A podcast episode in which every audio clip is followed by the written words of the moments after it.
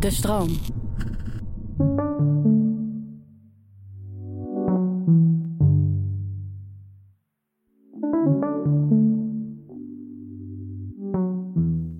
Het is onvermijdelijk.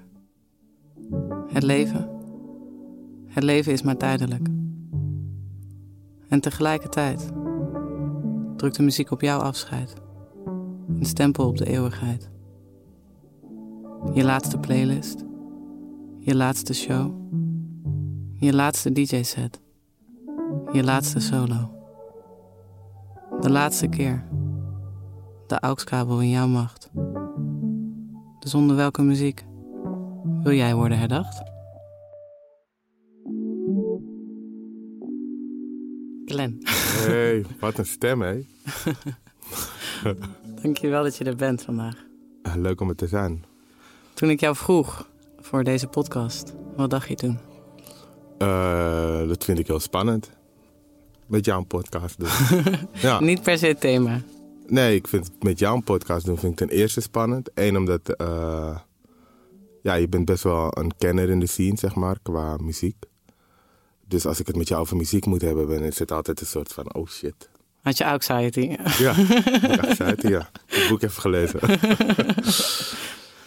ja, dus dat en het thema, dat is, eh, daar ben ik de laatste tijd natuurlijk heel veel mee bezig. Ja, ja. Ja. Want eh, om even terug te gaan naar het begin van je carrière, voordat we nu bij het, bij het nu komen Ja. meteen. Eh, ik ben natuurlijk door je hele repertoire heen gegaan. In ieder geval wat je uit hebt gebracht. Ja. Want als ik je eerdere interviews moet geloven, heb jij duizenden nummers die wij allemaal niet mogen Ja, ja, horen. sowieso, ja. Maar je hebt een van de eerste solo-tracks die je hebt uitgebracht, De Jongen met de Pet. Ja. Schrijf je over je buurjongen die vermoord is. Ja. Is dat ook iets wat je zelf hebt meegemaakt? Ehm, nou, het is, het, is, eh, een jongen, het is een jongen die ik toevallig ook echt heb eh, gesproken. Eh, die al een tijdje bezig was met. dat zeg ik ook in het nummer, maar het is echt waar. Die heeft een tijdje al bezig met. Glenn en ik kom een keer een demo van me luisteren. Maar je weet hoe dat gaat. Je zegt altijd: ja, nee, kom volgende week. Ja, ik ben even druk. Ja, en toen was hij opeens neergeschoten. En dat vond ik wel Ja. Dan denk je altijd, was het anders gelopen als ik wel een demo van hem had geluisterd. Dan vond ik het, Stef, ik vond het heel vet. En hij zou net die dag dan met mij in de studio zitten, zeg maar. ja. Dus daar ga je wel, ga je wel over nadenken, zeg maar. En helpt dan het schrijven van, van het liedje waar je dan ook zo... Want je zegt het ook in het nummer van ik, wil, ik had weer geen tijd. Ja, en het, het schrijven van het liedje was meer een... ehm, het schrijven van het liedje, dat helpt niet echt bij het, bij het verwerken van zoiets. Maar het schrijven van het liedje was meer... Ik heb het meer geschreven omdat ik dacht... Er gaat er weer een jongen dood in de Bijlmer... en dan komt er weer zo'n kort, bot eh, krantenbericht over... Mhm. Terwijl eh, het verhaal van die jongen eigenlijk eh, een verhaal is wat voor veel jongens geldt, zeg maar. Ja. Het is grappig dat ook toen ehm, weer zo'n ding waar ik, waar, ik dan, waar ik dan altijd van zei, ja, dat ga ik volgende week doen. Toen werd ik door die boys van eh, Green Gang gecheckt. En die zeiden van, joh, dat, dat verhaal is echt ons verhaal, zeg maar. Zullen we een remix daarvan maken? Ja, dat is ook nooit gebeurd. ja. uiteindelijk. Had ik misschien wel moeten doen, maar ik vond het wel grappig dat, dat zij voor het eerst iets hadden. Oh shit, nu wordt eindelijk ons verhaal verteld of zo. ja. Het verhaal van geweld en... en Ja, maar ook, ook puur de afkomst van het probleem, zeg maar. Dus waar komt het vandaan? En, en, en hoe komt het dat zo'n jongen, dat zo'n jongen in, in zoiets terechtkomt? Mhm. Het is, meestal een, het is meestal een veel langer verhaal, zeg maar. Dan. Ja, want je beschrijft heel mooi over de eenzaamheid die hij voelt. Ja. Als, om Ja. alleen hier in Nederland te zijn, Ja. terwijl zijn familie... Ja. Ja. En ehm, is eh, de dood iets waar je met vroege leeftijd mee hebt te maken gekregen? Ehm, ja, maar ik denk, ik denk niet anders dan, dan een heleboel mensen. Het, ehm, ja, kijk, er gebeurden natuurlijk dingen in mijn buurt wel, waar ik ben opgegroeid. Maar eh, ik had wel scherpe ouders. Dus mijn moedervrouw, die was heel scherp. Die had zoiets van, ja, wat ga je nog om eh, zes uur s avonds buiten doen wanneer- in de, in de winter wanneer het donker wordt? Dan komen jullie gewoon naar huis. En de meeste, meeste rare gebeurtenissen, de meeste, rare dingen gebeurden s'avonds. Dus ik heb het niet, je hoorde altijd de dag daarna, hoorde je het. Maar ik was er niet, ik stond er niet tussen of zo. Ja. Pas later toen ik ouder werd, maar dan is het een toen werd het meer een keuze. Om of je zoekt het op of je zoekt het niet op, zeg maar. En weet je nog de eerste keer dat je er echt mee geconfronteerd werd? Dat het van jou echt was van, oh ja, dit is de, ja, de, de tijdelijke, het tijdelijke aspect van het leven? Ja, Ja, dat was eigenlijk, dat was eigenlijk heel vroeg, maar dat had, dat, dat niks met, met geweld te maken. Ja, wel gewoon geweld naar, naar, naar jezelf toe. Er was een jongen, jongetje bij mij in de klas. Volgens mij waren we tien en die had zichzelf opgehangen. Dat was echt voor Wow. het eerst dat ik dacht, yo. Wat. Een tienjarig kind ook. ja, tienjarig kind. Het is echt helemaal getikt. En het was een jongen die gepest werd op school. En dat, heeft me, dat is me altijd wel bijgebleven, zeg maar. Ook, ook hoe iedereen opeens zijn vriend was toen hij was overleden, zeg maar. Mhm. Maar hem wel gewoon pesten toen hij nog leefde, zeg maar. Daar, heb ik wel, heb ik wel echt, daar kwam ik echt wel mezelf tegen, zeg maar. Al heel, op hele vroege leeftijd. Ja. Ja.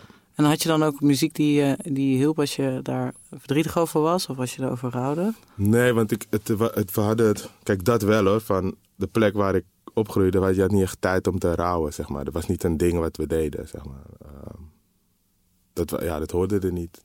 Dat deden we eigenlijk niet. En nu? Ja, nu, eh, nu word ik ouder en dan denk ik gewoon, ja, fuck it, ik gewoon mijn tijd nemen om even... eh, Het, het ligt eraan, als het heel dichtbij komt, zeg maar. Dus net als hoe mijn broer vorig jaar is overleden. Dan op dat moment komt het zo dichtbij. Of is het, zo, is het, is het echt je broer? Ja, dan kan ik geen kant op, zeg maar. Dan, dan, dan word je overgenomen door, eh, door verdriet of door rouw. Maar ik heb wel een ingebouwde computer mijn hele leven. Een soort van... ehm, kom op, opstaan. Eh, niet huilen, doorgaan. Dus dat, dat zit wel echt in mijn systeem. Mhm. Dus eh, ja, ja, dat. Ja, want ik, je hebt natuurlijk drie nummers uitgekozen Ja. die, die jij op je eigen uitvaart zou Ja. willen horen. Ja, Ehm, maar ik hoorde ook nummers in waarvan ik ook wel kon voorstellen, nu ook als je vertelt dat je broer ja. vorig jaar overleden, dat dat misschien ook wel met het rouwproces te maken had. ja dat denk ik wel. Ja, Ja, bijvoorbeeld, ja, bijvoorbeeld die... die, die, die ehm, Billy? die- Die? Ja, die Billy, die Billy track is wel, is wel een... ehm, het is niet, is niet vanuit de overledene, zeg maar. ja, Het is echt vanuit de persoon die in, eh, in rouw is, zeg maar. ja. Zullen we daar eerst naar gaan luisteren? Oh ja, vet. Dus dat is Swamp Dog Ja. met Billy.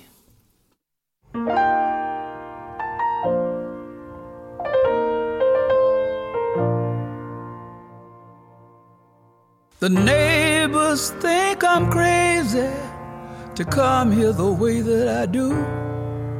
But I'm lonely and I need to come here and be close to you.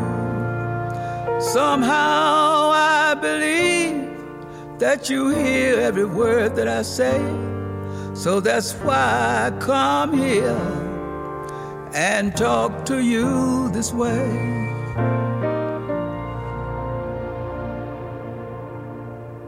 Swamp Dog met Billy. Ja, man. Heb, eh, ik, was, ik vertelde net aan je toen we half aan het luisteren waren, Ja. half aan het genieten. Ja. Dat ik eh, jouw playlist heb geluisterd in de auto. Wat ongeveer de domste keuze was die ik had kunnen maken. Want ik zat echt met tranen ja. toen ik aan het rijden was. Ja. En deze kwam ook zo hard binnen. Ja, ja ik, ik ben, ik ben eh, heftig fan van Swamp Dog, zeg maar. Ja, hoe is dat gekomen? Want hij is natuurlijk... Nou ja, natuurlijk. Ik denk dat heel veel mensen dat niet weten. Ik wist het niet. Hij was ooit Little Jerry Lewis. Ja, Die op zijn twaalfde al in 1954 zijn eerste single ja, opnam. man. Op een gegeven moment in de jaren 70 was hij er klaar mee. Ja. Nou, wat ik, wat ik vet vind aan, van hem, is dat hij... het- Hij is eigenlijk best wel country, zeg maar. Dus is eigenlijk wat country muziek, door waar hij vandaan komt. Ehm, super politieke schrijver en eh, heel erg eh, hard op zijn tong. Maar wat ik vet vind aan, van hem is dat het heel simpel is.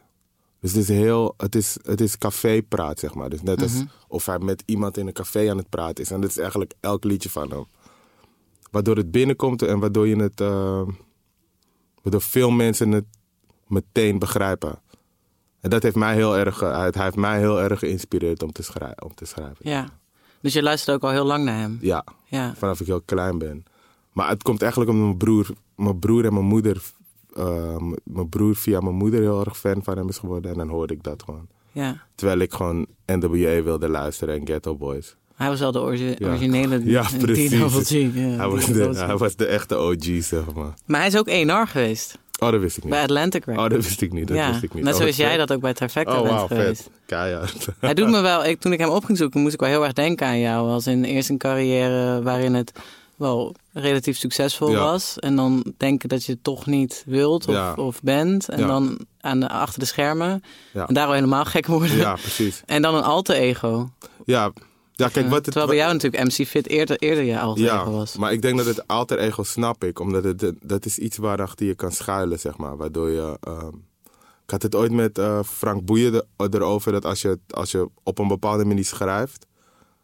dat je die liedjes niet... ehm, dus als je op deze manier schrijft, dus alles uit je leven haalt... en, en vanuit je hart schrijft heel erg... eh, kom je ook niet van die liedjes af of zo. Mhm. Snap je? Dus dan worden die, die liedjes zijn zo erg je verhaal. Dat als je op een andere plek bent in je leven. en je moet het liedje optreden. dan, dan wordt het heel lastig of zo. Ja, dan word je al- altijd... Ja. Ja, word je weer teruggegooid in die situatie. En ik denk dat een alter ego heel erg, heel erg helpt.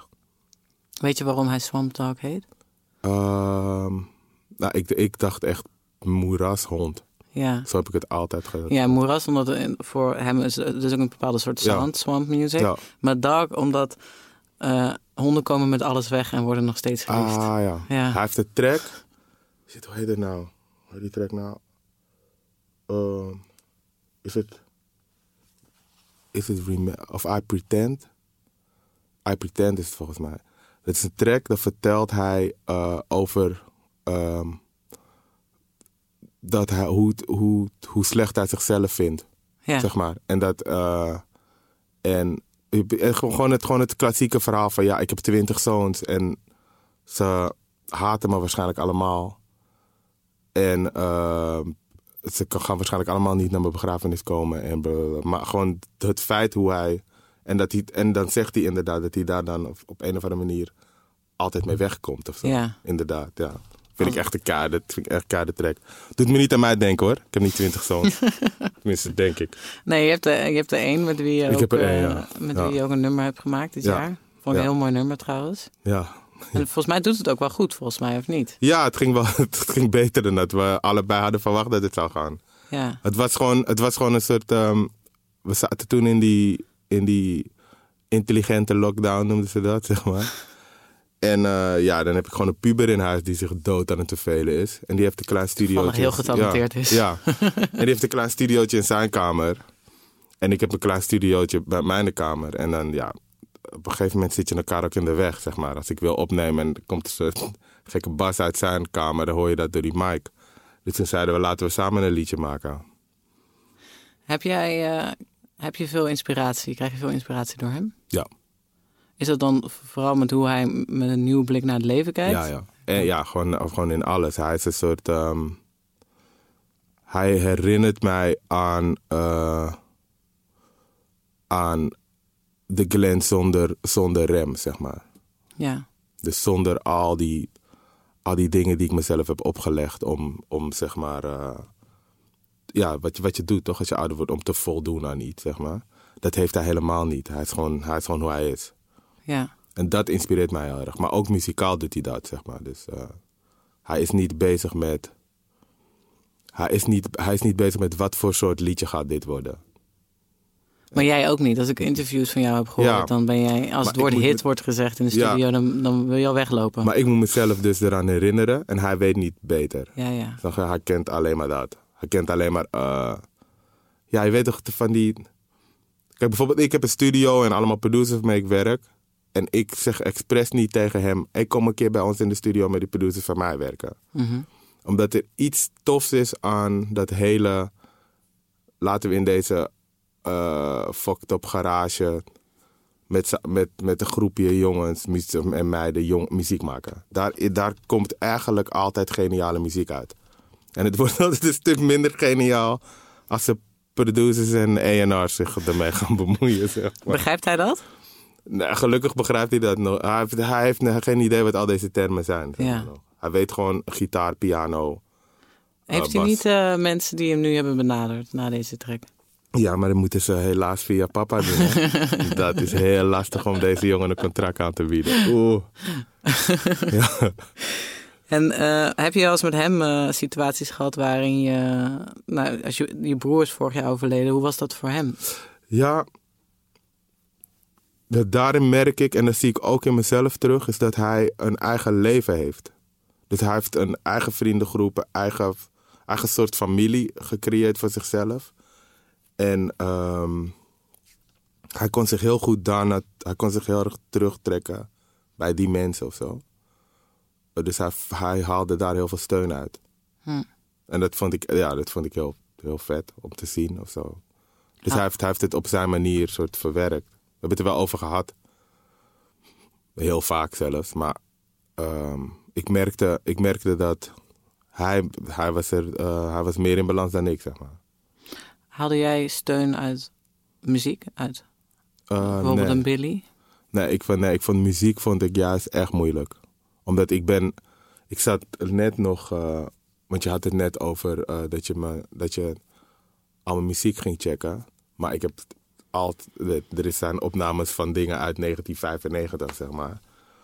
En eh dit is altijd met mijn broer geweest, zeg maar. Dus eigenlijk vanaf 1995 tot 2003...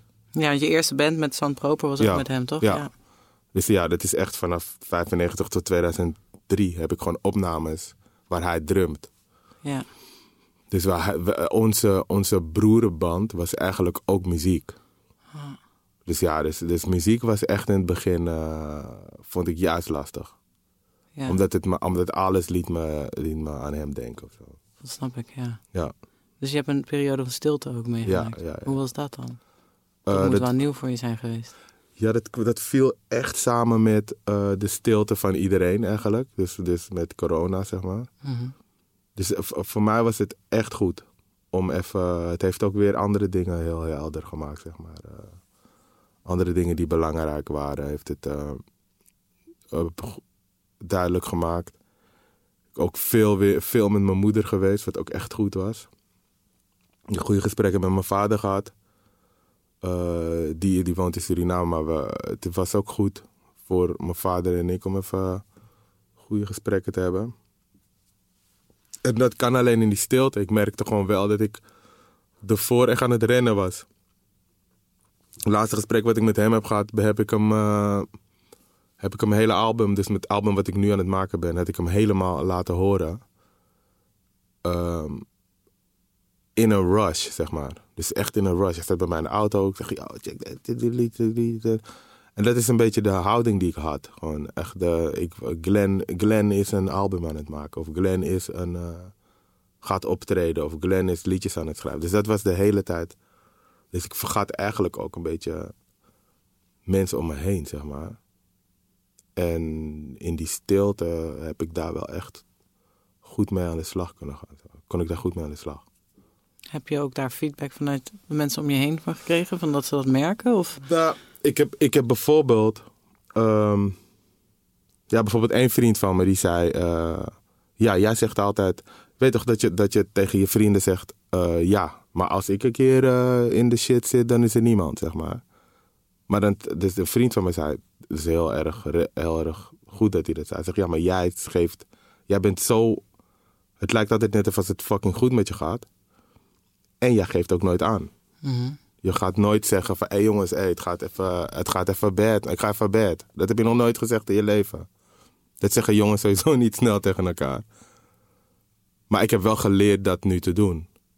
Dus nu heb ik echt met een paar gasten, met een paar OG's zeg maar, gesprekken gehad. Waarvan ik dacht, oh joh, zet je ook met deze shit? Dat je denkt, dus gewoon met een paar eh, gewoon stoere gasten bijna lopen janken, zeg maar. Doordat we... eh, ja, doordat, we, eh, het, eh, doordat je merkt van, oh je shit, het zit met dezelfde, dezelfde shit. Bijvoorbeeld, bijvoorbeeld Winnen en ik hebben, en gewoon hij natuurlijk, heeft, een, hij heeft zijn broer verloren, zeg maar. Want ik vind ik wel echt zijn broer. Mhm.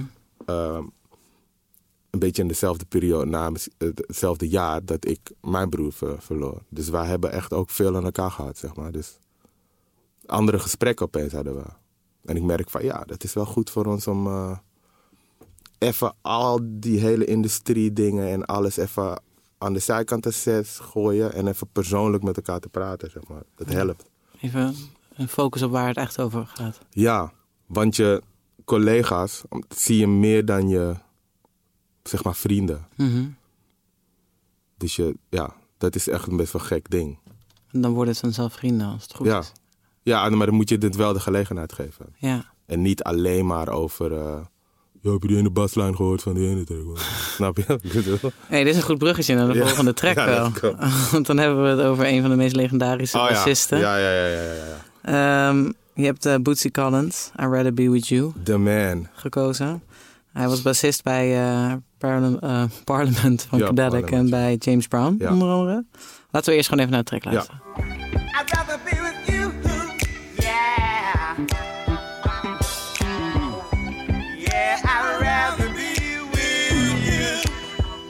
I wanna hold your hand, oh, if I can, just be a man. I wanna be your friend, not now and then, but until the end. I just love the way you act, and that's a fact.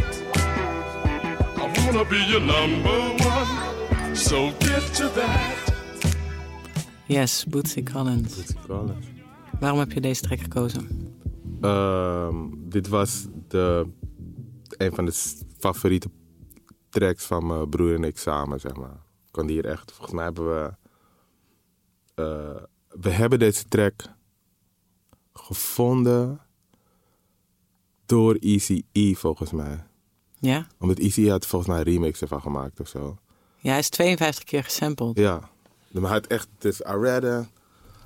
I rather peep with you. so- Ja, dus dat was die track. Ja. En dan ga je zoeken naar het origineel. En we draaiden echt wel veel Parliament al of zo. Dus het is heel gek dat we deze track niet kenden toen. Maar we waren echt jong. En toen zijn we echt verliefd geworden op deze track. Ja. Tegelijkertijd. Dus ja, dus ik heb dit ook op zijn uitvaart gedraaid. Heb ik een hele eh, fotocompilatie van hem, van hem gemaakt. En eh videocompilatie met deze track eronder, zeg maar. ja. Vind je dat dan lastig om het dan nog een keer te horen? Nee, ja, nee, nee, nee. Nee, nu niet. Toen, we- het, het- even die periode wel, Mhm. maar nu, nu niet. Nee, ik wil wel dat het gewoon nog mijn, mijn lievelingsliedje, een van mijn lievelingsliedjes kan blijven, zeg maar. Ja, dat is, heb je dat soms ook met, met break-ups, dat je dan Ja. nummers samen... Maar ik, ik own die shit altijd terug. Ik was van, nee, ik ga niet Nee, nieuwe. Ja, ja, toch? Ja, ook Het dat. is niet jouw nummer. Ik ga nu weer met iemand anders dit liedje luisteren. Ik ga nu weer met iemand anders hierop dansen. Heel romantisch. Hé, maar ik zei dus net dat hij 52 keer gesampled is. Weet jij eh, uit je hoofd... eh, Geen idee. Nee, best wel. Je, dus Freak Like Me Oh ja, wow. van Adina Howard. Ja. Redbone van Charles Gambino. Dus bij vrij recentelijk nog. Ah, dit heb ik, dat weet ik niet. Ja, als je die hoort, dan hoor je het meteen. Daarom, Precies. daarom oké, vind ik het ook zo'n vette Oké, track, ja, bedenk ik me nu. Maar ook eh eh, Tupac en onze eigen THC. Niet. Ja, je bent niet alleen. Je bent niet alleen. Oh, wow, ja, dit is de- Dit is deze track. Ah, dat is, nog nooit, is nog nooit in mijn hoofd gekomen. joh. ja, zo werkt het natuurlijk. Dat je dan iets herkent en dat je daarom denkt dat je het vet vindt. Maar Oh, eigenlijk vet. herken je gewoon de melodie. Ja. Oh, wat lijp. En ehm, even een vraagje over Bootsy Collins. Want dat is natuurlijk een enorme eh, creatieve vrije Ja. geest. Hij heeft er twee jaar eh, van zijn leven heeft hij elke dag LSD genomen. Oh, dat meen je niet. Ja, ook in de tijd volgens mij dat hij dit allemaal maakte. Kan ik me dan wel echt voorstellen, ja. Heb maar die je- hele Mothership Connection eh, ding was toch allemaal... Die gasten waren toch allemaal... eh, Hi. Ja, ik bedoel, als je dat bedenkt...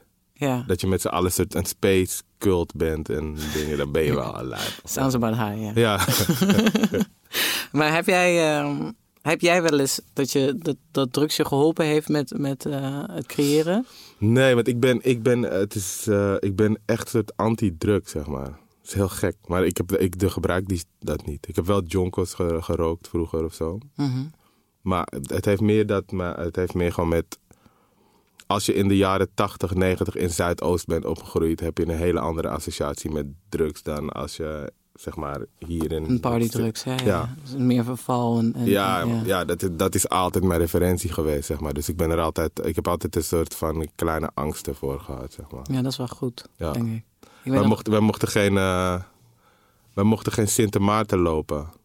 Doordat gewoon de hele, t- hele trappenhuis met junkies vol zat en zo. ja. Dus dat is gewoon mijn referentie aan, eh, referentie aan, eh, aan, aan drugs, is dat. Ja. Zombies, zeg maar. En, en, maar dan word je ouder en dan weet je dat er verschillende soorten drugs zijn. Ja, toch. Eh, soms neem je gewoon eh, angsten uit je jeugd, neem je ze mee. En ik heb ook wel een paar vrienden van me eh, in de feesthoek heel slecht zien gaan, zeg maar. De feesthoek. ja. Maar hoe kom jij nu dan tot, tot, een, tot een punt waar, je, waar jij de, ja, de diepste put van je crea- creatieve mind zit? Hoe Ehm, heb je ademhalingsoefeningen? ja, meditatie wel. Ja? Ja. Ja, meditatie en rust, maar ook fun of zo. Soms zit ik, soms zit ik met een groep mensen in de studio en dan hebben we. Ik had laatst een eh, liedje met. eh, eh, op het album van Tabita, zeg maar. eh, waar Willem en ik allebei op staan, zeg maar. Maar t- eh, toen bedachten we ons, hoe hebben we dit liedje ook weer geschreven? Toen hebben we op het refrein vier en een half uur of zo gespaced op één zin. Dat was gewoon één loop, wat de hele tijd bleef, bleef, eh, bleef eh, draaien, ja. bleef hangen. En soms maak je dan de, de tofste dingen of zo. Gewoon uit vorm en uit. Ik weet het niet. Het is, en, en af en toe moet ik, als ik alleen ben, dan moet ik wel, komt het wel vanuit meditatie of zo, komen onderwerp of komen. Dat soort shit. Ja. Maar wel gezond. Ja. Een gezonde, een gezonde artiest, die zie je niet vaak. Ja, man. ja. Ja, het moest wel, man. Ja. Toe. Ik, had, ik was heel vroeg vader. Dus eh, ik, ik wilde altijd gewoon wel scherp blijven, zeg maar. Ja.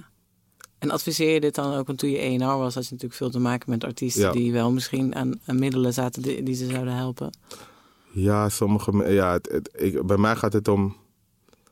Oké, dit is wel heel lelijk en het klinkt misschien wel echt industrie, maar bij mij gaat het, gaat het om... Wanneer is, het, is een artiest het geniaalst, zeg maar.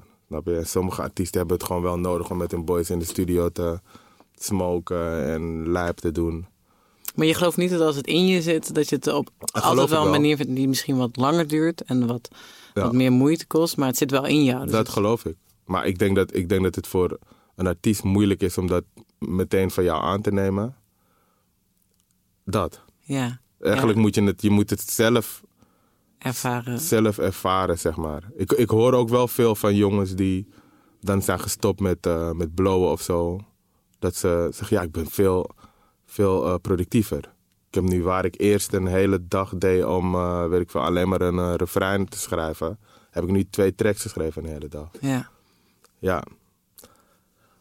Ik weet, niet, ja, met, met- ik weet niet of dat dan betere tracks zijn dan die ene hoek die hij, waar hij de hele dag over heeft gedaan. Weet ik niet. Maar ja, ik, ik, het is gewoon niet mijn, mijn weg Ja. naar een song toe, zeg maar. Maar ik kan me best voorstellen dat... Kijk, dus op LSD zijn ook de tofste boeken geschreven. Of nou, niet de tofste, maar hele goede boeken zijn geschreven. Hele goede verhalen zijn op LSD geschreven. Hele goede films toch ook, zeg maar. ja. Dus ja, ik, ik ben er niet voor andere mensen tegen. Ik doe het voor mezelf gewoon niet. Maar ook op meditatie. zijn ook hele goede dingen. Ja, precies. Ja, inderdaad. Ja. Ja. Oh, wel, tof, wel tof om te horen dat je dan dus, ja, dat, eh, dat je daar ook zo consistent bent. Ik kan ook wel voorstellen dat als je op een gegeven moment succesvol wordt, of dat je wel in Ja. zo'n wereld komt dat, en je ziet mensen ook succes hebben Ja. op een manier waarvan jij dacht dat het alleen maar voor junkies waren. Ja, weet je. Dat je dan ook wel gaat twijfelen aan je. Ja. Ja. Nou, ik ben, het, is wel, het is wel vaak, ja, weet ik veel, elke dag langs mijn neus geweest natuurlijk. Niet Ja. in mijn neus alleen. Maar wel, wel er langs. Maar het heeft me nooit, het heeft me ook nooit, ik heb nooit de neiging gehad om te denken, nou ja, dat ga ik ook doen of zo. Snap je?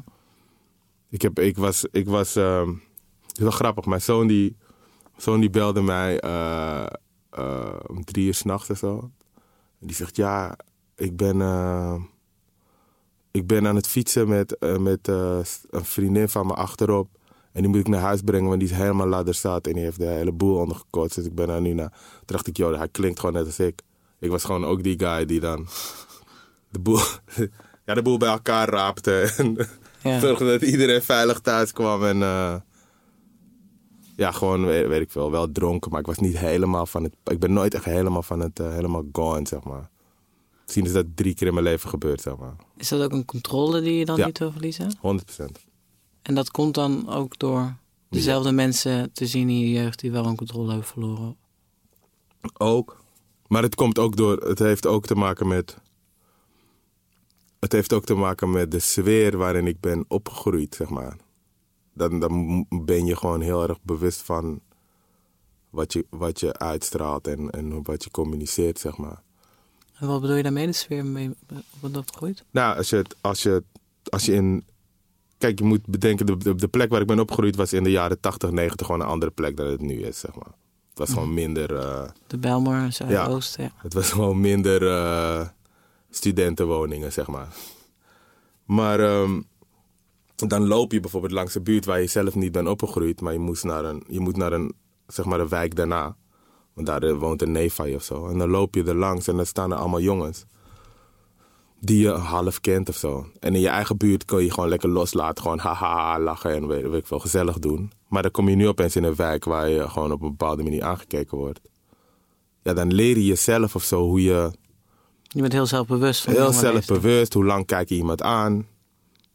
Hele Ja. kleine dingen. Van, hoe lang kijk je iemand aan? Dat is, dat is een vraag die mijn zoon zich bijvoorbeeld nooit hoeft af, dat, zich niet af te vragen. Maar toen ik zijn leeftijd had, was dat gewoon dagelijks. Hoe lang kan ik in iemands ogen kijken zonder dat die persoon denkt dat ik bang voor hem ben. Maar ook dat die persoon niet het idee heeft dat ik hem aan het intimideren ben. Ja, ja, ja. precies dat soort kleine dingetjes. Dat ben je, het- zo vorm je jezelf. En, dat het, en op een gegeven moment word je een soort van. eh, heb je controle over alles wat je doet. En ik denk dat ik dat ook vast heb gehouden, zeg maar. Ik denk dat ik dat nog steeds ergens heb. zeg maar. Je hebt nooit het gevoel dat je dat echt los hebt kunnen laten. Ook niet in een, in een creatieve setting of op een podium. Of... Eh, Ik denk dat ik altijd wel een soort van. dat er altijd een.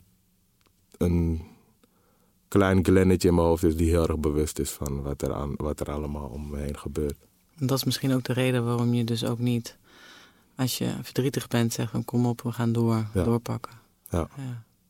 Ja, Terwijl als je... In eerdere interviews met je heb ik gelezen dat, eh, dat je ook wel het beste schrijft... wanneer je dus wel op een, op een, eh, ja, een Ja. slechtere periode in je leven Ja. bent. Zou je bijna denken van, creëer dat dan ja. met verval. Dan, ja, ja, ja. dan maak je- dat ik dat aan ga zetten op een gegeven moment.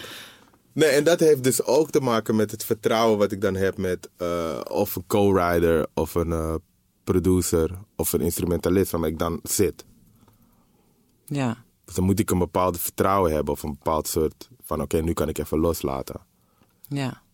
En soms heb je, dan, het- so- het- soms, zat ik in een, het- soms zit je in een sessie, dan heb je soort afgesproken van laten we een track schrijven. En dan zit je met vier creatievelingen die, eind, die eigenlijk elkaar hebben opgezocht om gewoon even te spuien, zeg maar. Ja, dan heb je acht uur lang allemaal gesprekken en dan heb je geen, geen liedje gemaakt. ja.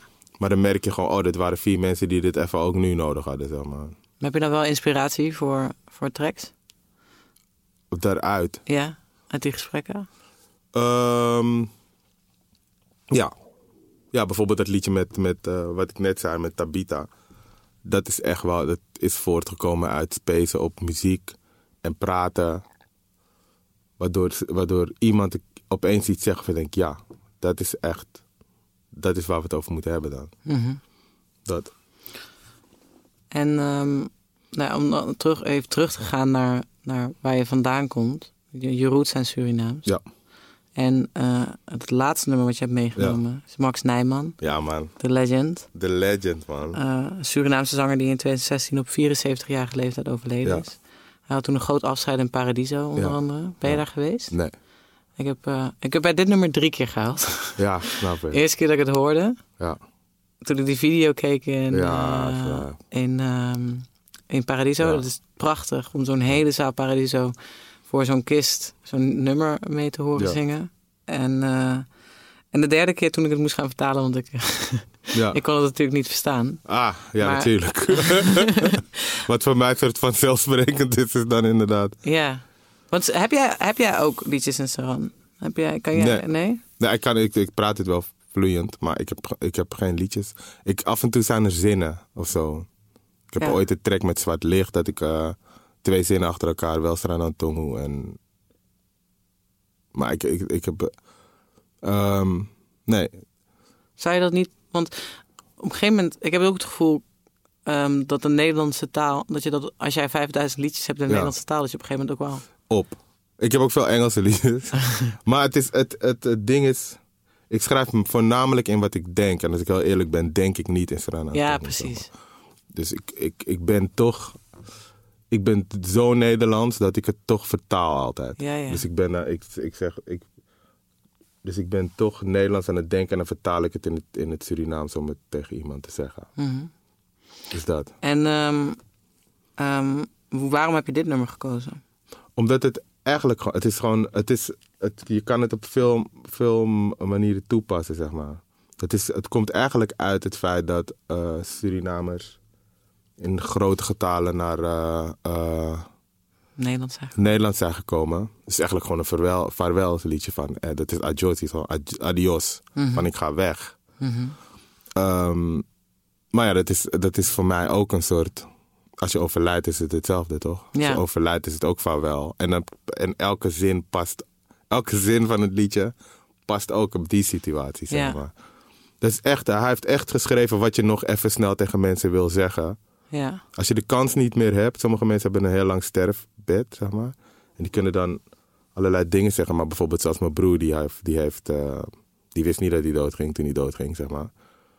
En eh, eh, dus dan heb je niet eh, afscheid kunnen nemen. Dan is dit liedje heel erg toepasselijk, zeg maar. Zijn er wel nog dingen die je had willen zeggen Eh, tegen? tegen je broer? Ja, joh.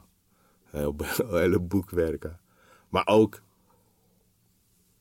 Er komen veel mensen nu tegen die ruzie hebben met hun zus of met hun broer. Of, en ik denk gewoon... ehm, kijk, ik heb, ik heb nooit ruzie met mijn broer gehad of zo. Maar er zijn wel periodes dat je heel intensief met elkaar omgaat. En periodes dat je gewoon elkaar heel weinig ziet. Ik denk alleen maar aan... eh, eh, ik ben nog nooit ik ben nog nooit met hem alleen op vakantie geweest. Of ik heb nog nooit met hem, met hem alleen een soort een muziektrip gemaakt naar weet ik veel. We hebben het, onder, eh, we hebben het apart van elkaar wel gedaan. Terwijl eigenlijk lijkt het me... Achteraf denk ik, hoezo hebben we dat nooit gedaan? Het zou echt magic zijn als we dat met z'n tweeën... Dus ik denk alleen maar aan dat soort dingen. Mhm. Ik denk, er is zoveel shit wat ik nog tegen hem had willen zeggen... of wat we nog hadden moeten doen, bla bla bla. Dus ik, de, ik zeg ook vaak tegen mensen nu die ruzie hebben met hun broers of zus... zeg ik, yo, hoe belangrijk... Ja, toch, ik snap dat het, dat het echt kut is wat er is gebeurd. Als die persoon weg is... Ja, dan, dan moet je, weet ik veel... Dan, ja, zoveel shit wat je niet, niet gezegd kan hebben, zeg maar. Ja. Vind ik echt heel erg eigenlijk. Denk je dat dat komt door ons... eh, ik heb soms het gevoel, en dat is denk ik ook een van de, ene, van de redenen waarom ik deze podcast ben begonnen... Ja. is omdat ik heel graag de dood bespreekbaar wil maken. Ja. Omdat het iets Hoezo hoe komt dat, hoe komt dat je dat heel graag wil? Nou, omdat het iets is wat iedereen meemaakt. Mm. En we doen net, we, we hebben het er gewoon nooit, Nooit over. En ehm, eh, ik heb het ook het gevoel dat omdat we het er nooit over hebben, omdat het zo erg weggestopt is, Ja.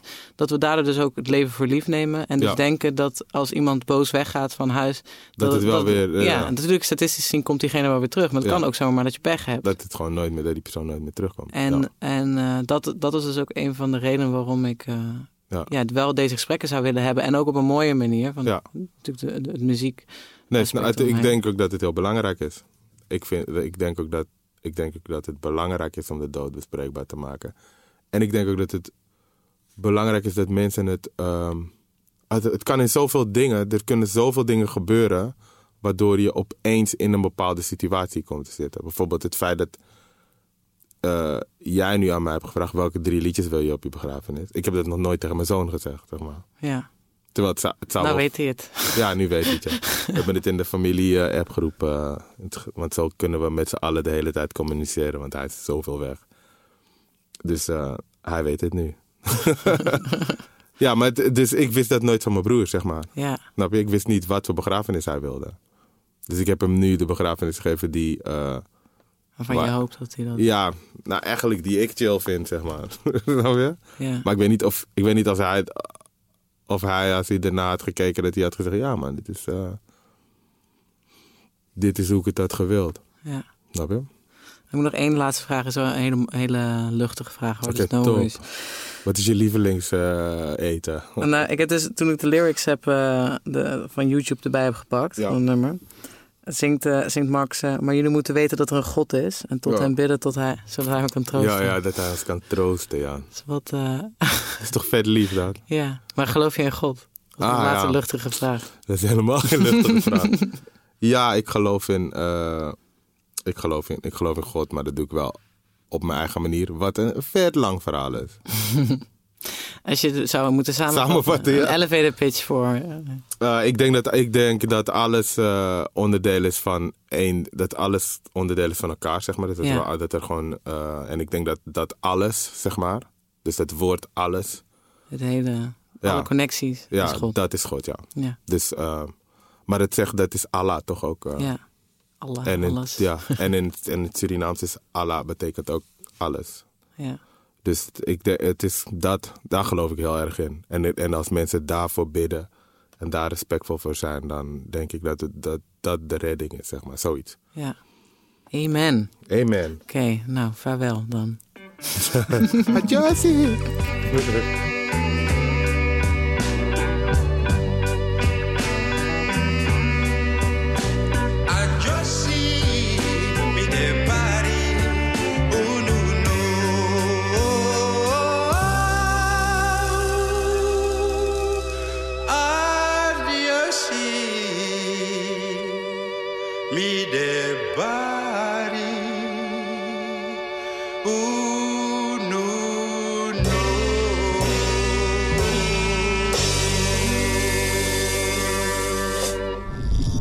stroom.